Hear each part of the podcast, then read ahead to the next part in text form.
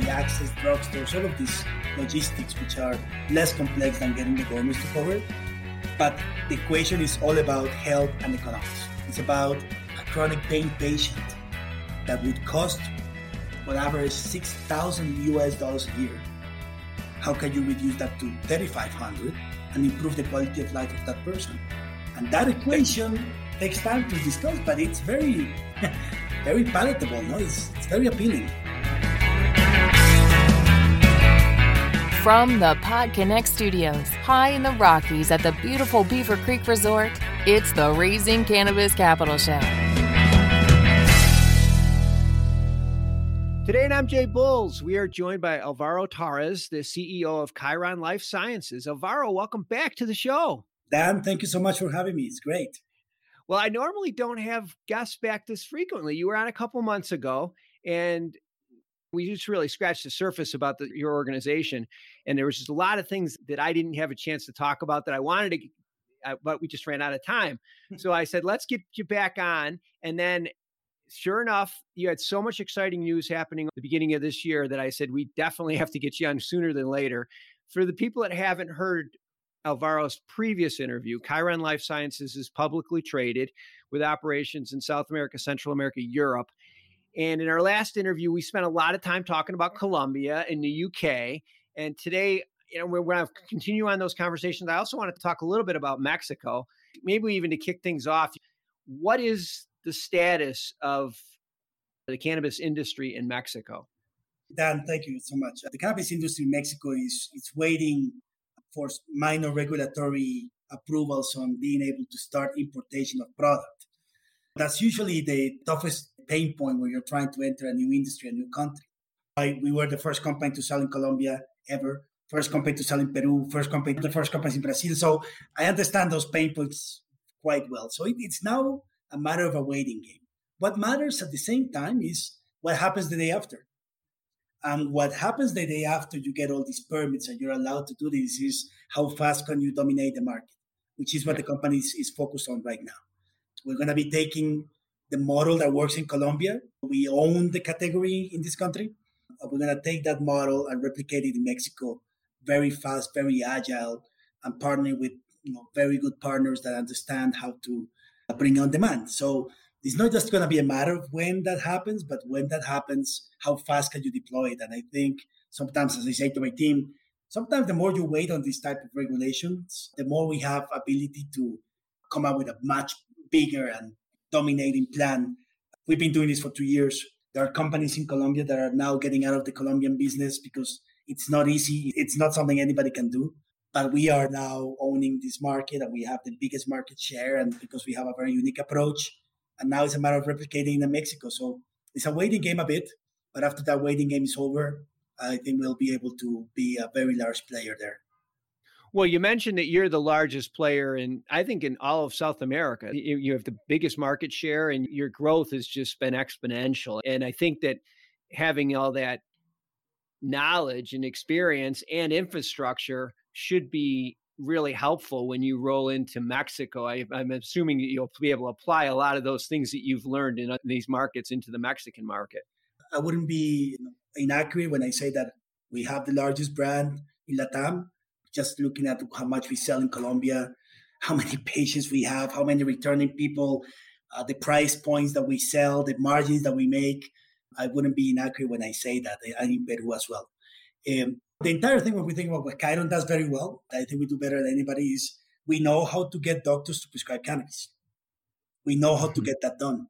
And sometimes you go in countries like Mexico with huge hospitals, huge infrastructure, huge pharmacies. And the proposition we're making is you know, you have all this demand, you have all these pharmacies, but you don't know how to do is to get doctor comfortable prescribing cannabis.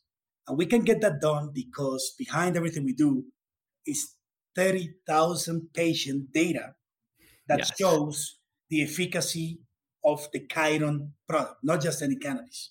And if I can take my Khiron product into your pharmacy and I can train your doctors and show them the evidence and take them to Colombia and show them that in a day like today, for instance, that if we were in my clinic here in Colombia, there would be 600 people living with a prescription today. And when you see that level of experience and expertise, you talk to our doctors, you talk to our processes, and you realize that what this company does is, is they know how to train doctors, they know how to get them to convinced, and they also focus so much on on access that you know they raise the barriers of entry so high, or we do, that it's very difficult for anybody else to come in. And I think that's a conversation, and that conversation is, is having a lot of followers because everybody thinks about cannabis, but it's always very difficult to get that doctor to prescribe it and, and feel good about it. Yeah. But you have all that real world evidence that becomes, of course, a lot easier. Well, and one thing that you've done, which it just blows my mind, is your help. You were able to get Colombia to include. Correct me if I'm wrong, but include this in their health insurance program. Do you intend to uh, hopefully push in that same direction in, in some of your other markets? Dan, I think the holy grail of cannabis is going to be about medical coverage because the competition is not with low cost cultivate. The competition is against opiates, buprenorphine, morphine, prega. That's the competition. We're talking about Latin America or Europe or United States in general. Those medications are free. You have patients that don't want to be hooked on morphine pumps, but they have no other choice because that is for free. Yeah.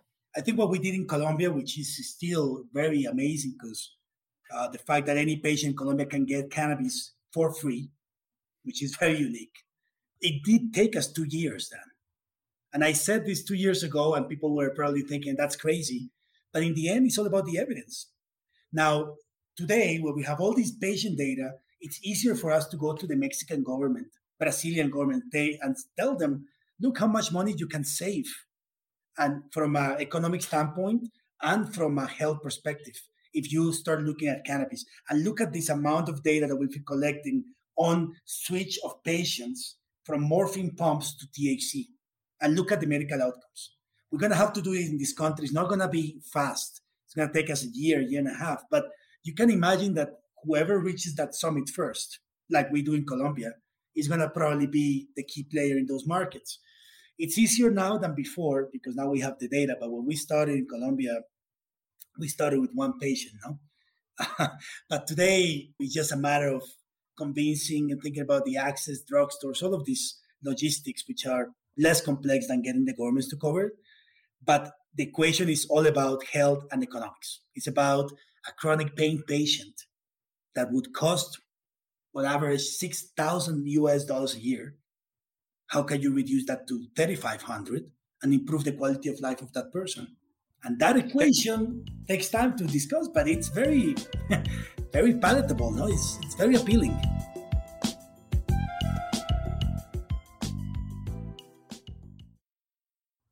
The last time you were on, you hadn't finished your year end from 2021. And I don't know that you're ready to release those numbers yet, but can you give our, our listeners a preview? How did you end off the year in 2021?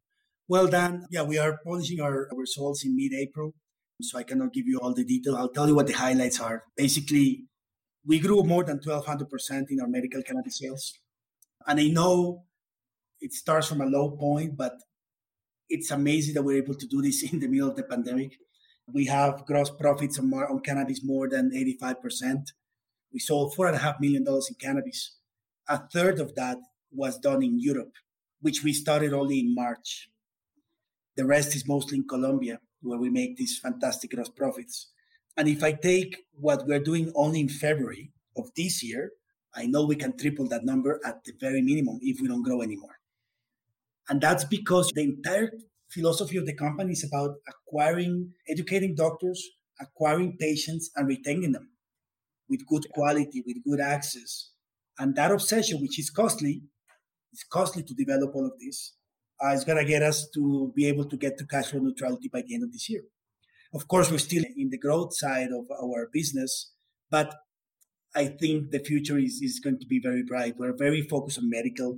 This year, we are getting out of, of, the ideas of cultivation in other countries. We want to be very focused on that access to the patient. We were doing CPG, CBD cosmetics a year and a half ago. We're stopping that and just focus on what's really making our markets grow. And I think the focus that this company is having is helping us to get to that point. The fact that we are selling, last year we sold four and a half million Canadian of, of cannabis with 85% gross margins. You have to look at that bottom line, right? Because it's not just about selling millions, it's about how profitable those are. And that profitability is going to get us to cash neutrality. And no, it's very exciting. I still have to work out all the details, the financials, etc. But I look at February, the end of February, driven by Germany, UK, and Colombia, and it's very exciting. And I still have Mexico and Brazil to go. So, yeah, you know, it's very, um, very good times for the company. I tell you. Yeah, you said in the last interview that we were in the first inning of the first game of the World Series. Are we in the still in the first inning, or we have moved to the second inning, or are we still that early? I think we're in the second inning, but we won the first. Obviously, you won the first. Before we go, you talked about Mexico and Brazil that you want to f- get get your foot in the door in Mexico, get it all set up. Looking forward, any opportunities in Europe or any other places where you have your eye on, or are just going to try to get those markets that you already have nailed down? Then I think uh, we are going to be focused on these six markets Mexico, Colombia, Peru, Brazil, UK, and Germany. But this company is going to evolve this year in a way that it's going to be a lot more globalized and a lot more diverse when you think about Khiron, people think about Khiron, we think about Colombia a lot. I'm calling from Colombia. It's a beautiful weather here in Bogota. But we built this company to be truly global. And I think for this year, what we'll see is that our strategy, which takes time and efforts, is going to show that Europe is going to become a very big showcase for our top line and our bottom line. It's very exciting for us because that helps us to diversify our revenue base, no? And diversify how we can get our investors and shareholders more at peace with you know how we can uh, work in different countries with different yeah. strategies. The the thing that really matters: educate doctors and ensure access, and we can do it anywhere. There will be a time once we are cash flow neutral that point where we can look at beyond other markets. But once you have the established presence of Khiron, we can go into Ecuador, Costa Rica, Poland. That will happen later. Let's focus right now on the markets that we know we can win, that we're, we're winning. Let's going out there and get more patients with a better quality of life. And then the rest of the world, it's going to be easier. Oh, you got it. You're doing you're doing great. Just keep up doing what you're doing. As and I mentioned, Khiron Life Sciences is a publicly traded company, and I'll have all their stock information in the show notes along with links if you're interested in investing. And definitely check out Khiron Life Sciences because there's a lot of opportunity. It's not all in the United States, and this is a good example of a company that's doing it outside of our borders. You, you don't want to forget that this is a global economy right now, and cannabis is happening everywhere. Khiron Life Sciences is a perfect example of that. Alvaro, we always run out of time with you, so I'll have to plan to have you, you back on again. Thanks for being on the show today. Have a great day. Thank you, Dan. Thanks for listening to today's show. To check out more great cannabis podcasts, go to podconx.com. Here's a preview of one of our other shows. How do cannabis CEOs balance growth and optimization strategies? What is THCO, Delta 10, and CBNA, and why should you care about these minor cannabinoids? And why isn't the endocannabinoid system covered in medical school? Most people think they're up to date in trends in the cannabis industry, but they're about six weeks behind. Learn about what is truly next in the cannabis space by joining myself, Brian Fields, and Kellen Finney every week on the Dime Podcast and, of course, on PodConx.